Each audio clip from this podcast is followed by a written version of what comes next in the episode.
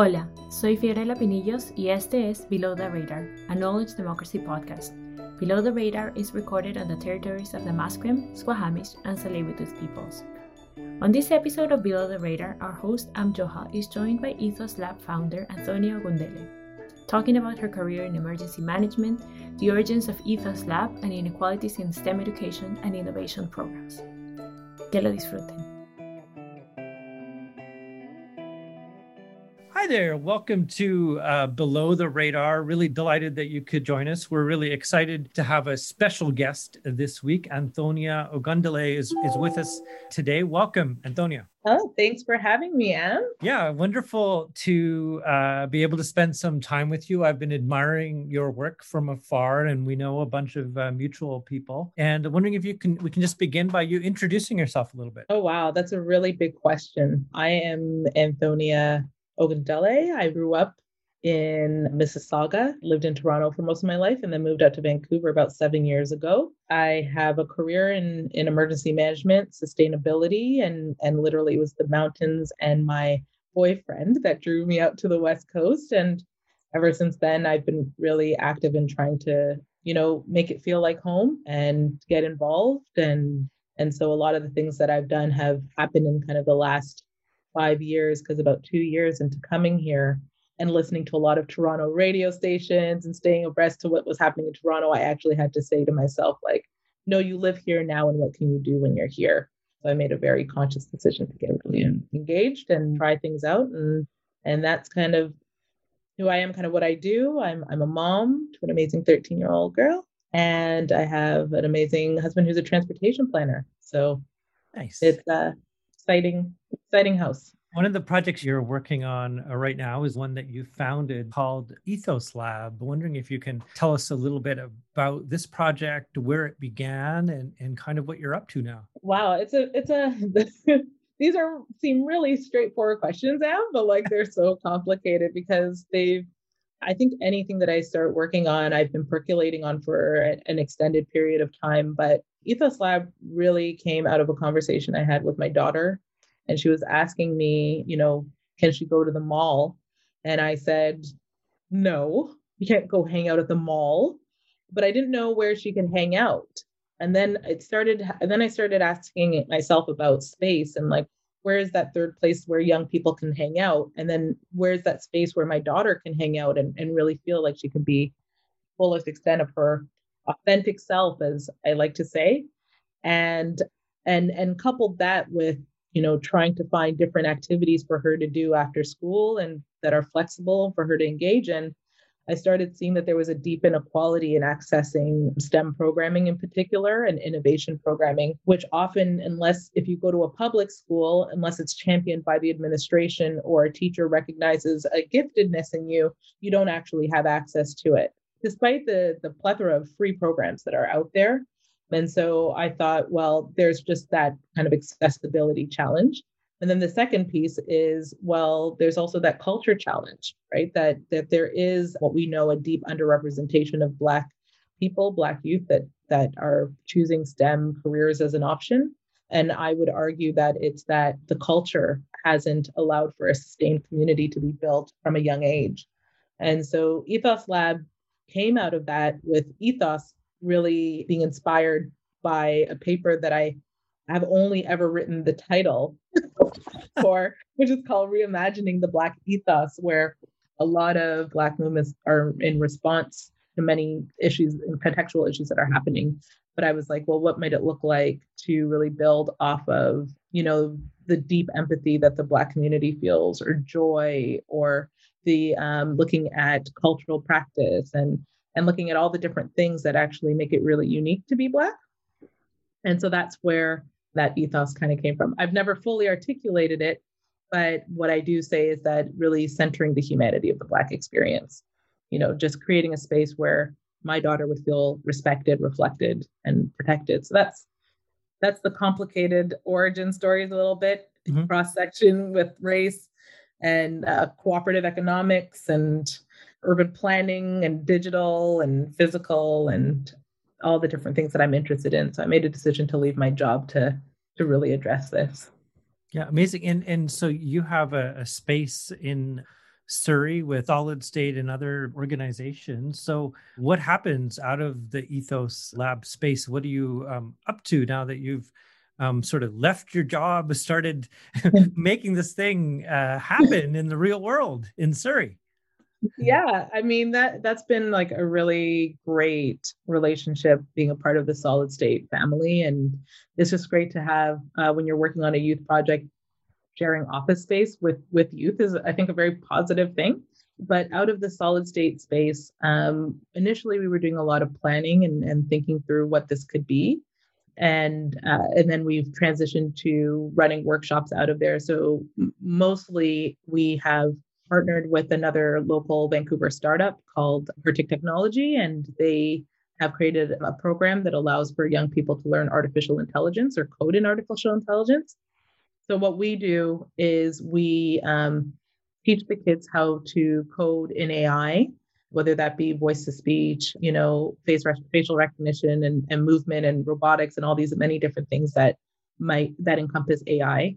But we also address issues around bias and all of the different other social impacts associated with AI. Because um, one of the main foundations of Ethos Lab is that we want youth to be creators and not just consumers. So understanding that AI is a part of everything that we're really engaged in, but they can actually make a change because they learn how to do it.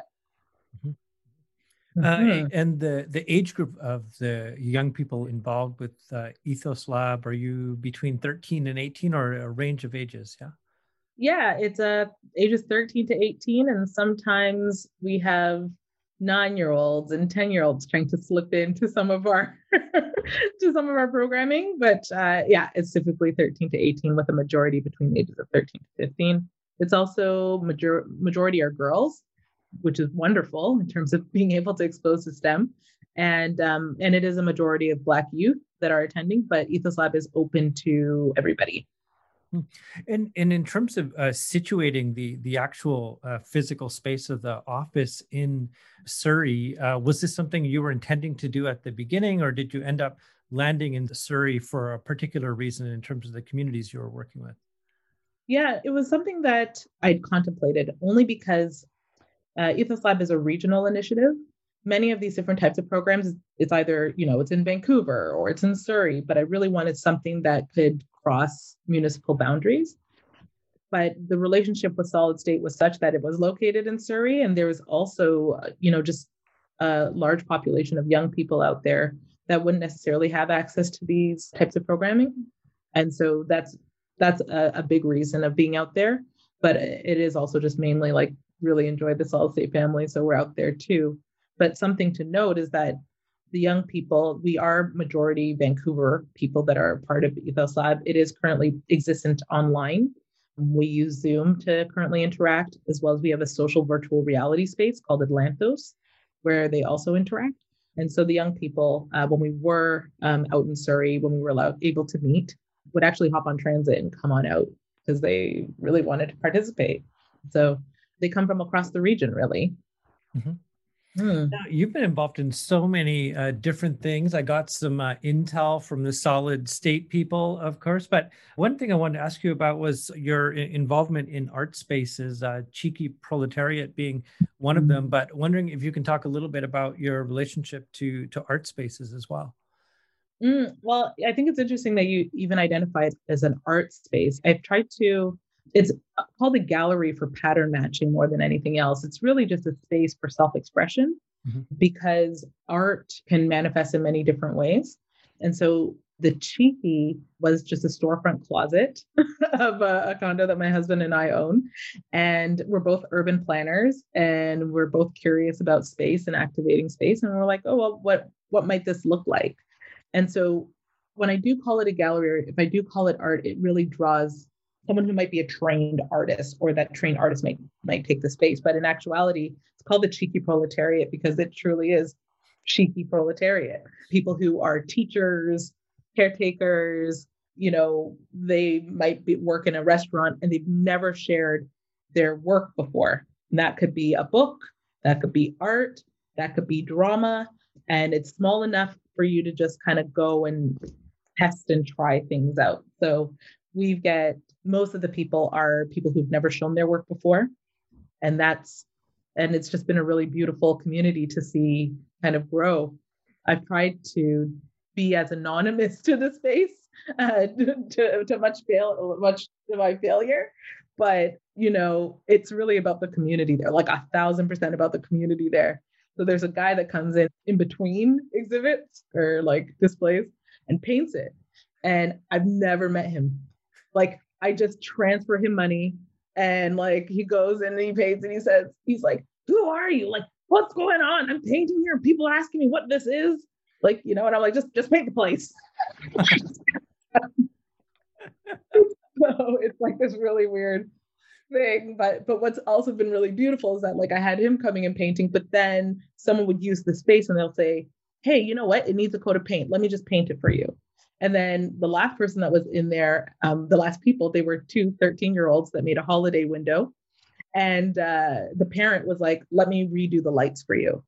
And like redid the lighting in the space. And and that's just kind of been the way it's started evolving is that people just kind of give back to the space for the next person. So it's been wonderful. Nice. So I was I was chatting with uh, Matt Hearn from uh, Solid State, and I and I was like, I'm going to be talking to uh, Antonia. What should what should I what should I ask her? And, and he was like, ask her about her basketball career. So tell us about your basketball career. I don't know anything about it. My basketball career is, uh, you know, I um I played basketball for most of my life. I mean, I played a lot of different sports, and went to University of Ottawa, played basketball there just for a couple of years or just for a bit and and then I stopped. I actually stopped playing basketball after because I was like I'm not going to do this for the rest of my life. Like I'm not going to the league or anything. and then recently prior to COVID picked up basketball. I play at the Strathcona Women's League. Oh, and on on hoops there it is. Is the name of our team. Nice. A lot of stretching happens now, you know, a lot of like not moving as fast as I used to but I, I, enjoy playing basketball. My daughter enjoys playing basketball as well. And uh, if you know, if you want to talk about Philadelphia 76ers, I will talk about them. I'm a fan of Doc Rivers, and I, I, could talk at length of, of where I think they're going to go this yeah, year. I'm, I'm so old. I remember Dr. J playing. So that ah! way back, way back. Julius Erving, the Coca Cola dunk. Yeah. I, have been going to Mount Pleasant just to, you know, uh, social distance hoops, just to Oh, nice. around a little bit, and then uh, uh, he told uh, he told me something else as well that used to manage Shad. Tell us about that. I'll put that in like strong quotation marks, but like that was the the word to use, I guess, at that time. Um, this was back in my um, mid 20s or so in Toronto. And, you know, I came across his album and he had just finished winning a competition. And I reached out and I was like, yo, like, what are you doing? Like, do you need any help? And he's like, sure, okay. And eventually it was me, a friend of his, who went on to like be his full time manager. At this time, I was working full time at the Ontario government. And so it was really fun to like be you know working in emergency management and doing my government job. And then after after that we would like drive a couple of hours to go do a show and then come back. And um, it was just it was it was an interesting time. And so I, I did that for for a period of time and then made a decision to to to go back to school. And um, but we've maintained a really strong friendship ever since then. He's like family and uh, i'm just so proud of everything he's accomplished so, so you worked in uh, emergency management. Tell me about that. It's such an interesting uh, background in terms of you know how you're doing what you're doing, but that uh, is an interesting background with planning and and all of that. What did you used to do there? Yeah, I worked in emergency management, or I still do work in emergency management. I'm uh, myself an emergency management business continuity professional. Been doing that since 2003 and uh, and what essentially we do is like plan for and prepare and respond to emergencies or disasters. So i often called myself the dark cloud in the room. You know people come up with their wonderful plans and then i'm always like well what if? And uh, and so uh, you know i did pandemic planning. I, I led um, the g8 g20 kind of uh, planning emergency planning in uh, toronto for the government. I you know worked with the ND on on major exercises and that's it was um, a really interesting career from a provincial perspective but you know, for many for many different reasons, felt that there could be a lot more prevention associated with really responding to these emergencies. Like mainly when I was starting to plan my vacation around northern flooding, right? Like knowing that communities are going to be displaced for a number of weeks, being flown out, indigenous communities being flown out of their community. That I could plan that every year, like that's that's a problem. And so that that it transitioned to now. I I, I then uh, you know left and um, still in the emergency management and business continuity space. And I did that with Vancity Credit Union and really helping them with their business continuity plans and as well thinking a lot about community resilience. Uh, but I was also accountable for sustainability as well. So managing Vancity's uh, GHG footprint um, program and GHG accounting. And so now uh, I work on this side, moonlighting with the World Bank, working on public financial management uh, resilience, uh, post disaster resilience in the Caribbean. So I, that's what I do, kind of. Wow, fascinating uh, stuff. I was just thinking about Vancity, where you know most of their branches are in the Lower Mainland or Vancouver Island, and the physical concentration of of spaces, and and also most of their their banking happening here as well. That really localizes uh, risk if there's a natural disaster or otherwise. yeah. Keep people up at night. Um, why do you love crows so much? Funny thing is, and again, I know that this is this was uh, a little bug in your ear from Matt Hearn. I hate I hate crows. I'm scared of crows. I can't stand birds in general. I like I I don't I don't like I don't like birds. Um, crows are the most malicious out of all of them. So we've just recently moved to East Van, and uh, and I go to my husband. I'm like, we've moved to their home like we've moved this is where this is their origin story like this is where it starts. Um, so uh, i don't i don't enjoy crows they're very smart though. Um, so i think i think there's a relationship that can be uh, brokered with probably some snacks and shiny things. Yeah so um, how about parenting? I mean, there's so many different angles and conversations to have about that. I think you know, my husband and I became parents, you know, to a tween. And so you enter in a really, in, in almost a, in a different way, I, I, guess, in that it was quite sobering to un, to understand now, to understand now what, what parents are going through.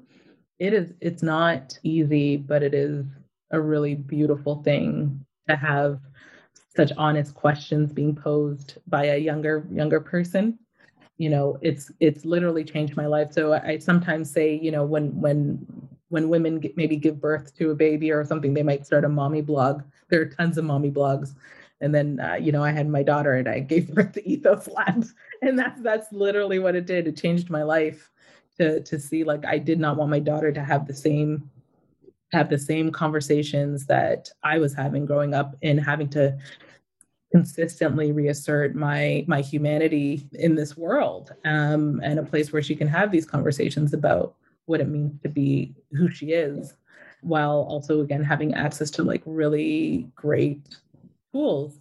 It, it really opened my eyes to the inequality of the education system in a way ethos lab is an emergency response to the gross inequality that's happening in terms of having access to tools equipment ideas networks that I realized that a lot of kids don't have access to.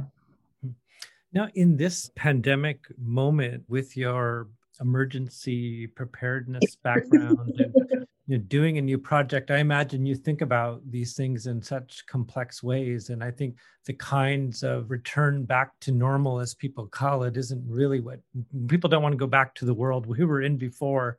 And when you think through projects that you're working on and conversations you're involved in, what are the kinds of things that you're thinking about or or trying to bring about in terms of what everyone should be thinking about into the type of world we want to move into after the uh, worst excesses of the pandemic part are actually over? But but we still have that other world to to reemerge back into that was so problematic in the first place yeah, yeah. Like this is a really juicy question, Am, because much of my contemplation is about digital space, technology, and kind of where that's going.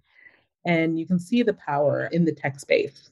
In kind of charting a path forward. Like as soon as the pandemic hit, it was very clear that if you didn't have access to the technology and if you didn't have access to like the hardware, forget about it. It's almost like you don't even really exist in this time. And how how do you continue to socialize? So conversations that I'm kind of bringing forward and having with in particular parents is that this is the digital reality like this is real and that as much as I'm I am concerned about the pandemic and again the, the mental health impact that it's going to have it's having on families, there is a system in the tech space, and we see what's happening with the antitrust litigation that's happening in the states that is moving so quickly.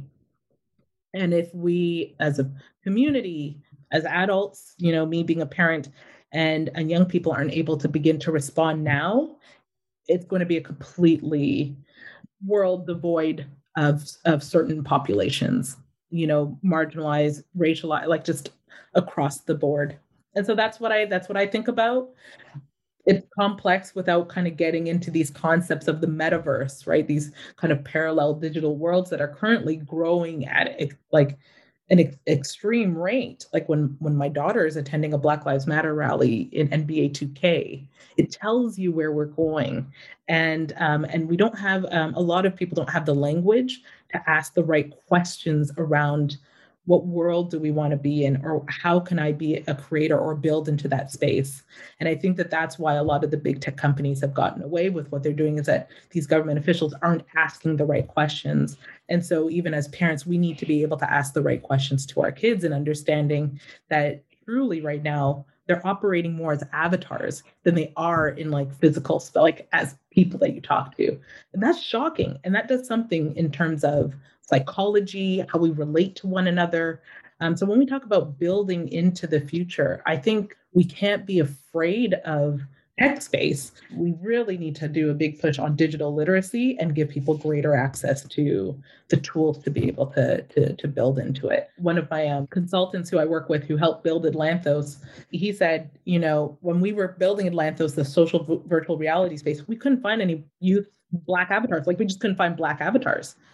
And if we're moving into this place where there's so much more engagement online, like what does that mean for the black existence, the black body? Like black people are not are not a part of this tech ecosystem to even be able to build and create their own identities and what they might look like. Right. When the first black virtual supermodel is created by a 28 year old white guy out of England. These are some fundamental issues that, like, what is the relevance like of of the black body. What is the value of the black body or the black mind or black imagination? And these are all of the different things that kind of run through my mind and the conversations that i'm i'm i'm trying to have and having with people. And um, before the pandemic this was like not a conversation to have. People didn't get it didn't understand what i was doing didn't understand why ethos lab would be focused on this stuff. But i think that there needs to be a stronger intersection of culture like talking about our culture and our way of being and um, and understanding like all these different STEM tools.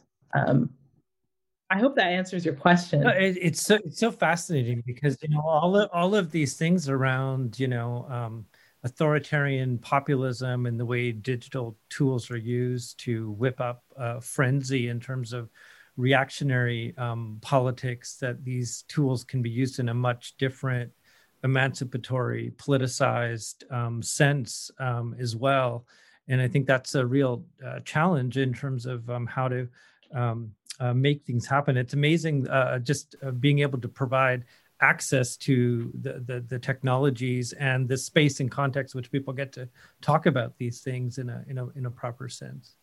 Yeah, and I mean, young people don't really get that opportunity to interrogate their tools. Like like that. And and so um, we're currently doing like again a five week program right now with the young people called avatars and identity to really have them explore like okay well what is it how do i want to show up in digital space? What does it mean to be me in my physical space? And there are academic papers out there right now that talk about how you're psychologically different in in your digital space uh, than you are in your in the physical space that you can actually say you're two different people. And that was what happened you know in some of the responses to the the capitol building you know insurgents was that some people were shocked that they could be the same person online and offline. Like that wasn't me you know. No no it was you. And and i think we're we're coming at this really um this intersection point where we really need to understand understand that uh, understand both our, our digital and, and physical selves. And but you know to keep it very simple we provide youth STEM programming to kids. uh, what's what's uh, next for uh, Ethos Lab? Uh, what what are your plans for the future? Oh my goodness. Well, so we had imagined we wanted to be a physical, again, physical creative co-working space with young people. And during the pandemic, we managed to work with the young people to create a social VR space, again called Atlanthos. And so where, where we're going right now is is again building our community of young people. The vision is that this will be again continue to be youth led, bringing families and kids on board to to and see what they're interested in and, and what they want to engage in. But we're we're moving forward and looking at the development of our own flagship location. That's one of the big things on our horizon. But more than anything else, we want to work through our our pedagogy and we want to work through our curriculum on what is it what are the things that we need to focus on. So we're going to we're going to be looking at different partners. Sfu's already come on board to say hey they want to support us in that effect. And ubc as well. But microsoft again has been a really big partner uh, wanting to help us in that. And, and a lot of great members of community have said they want to come along board but really there are so many big issues happening in this world and uh, a lot of stem is like huge. Um, i would even call it steam because we we really integrate art and culture into what we're doing. So it's like what are the things we want to focus on? And that's kind of where where we are. But that that's what's uh, next for ethos lab. We're, we're growing our community.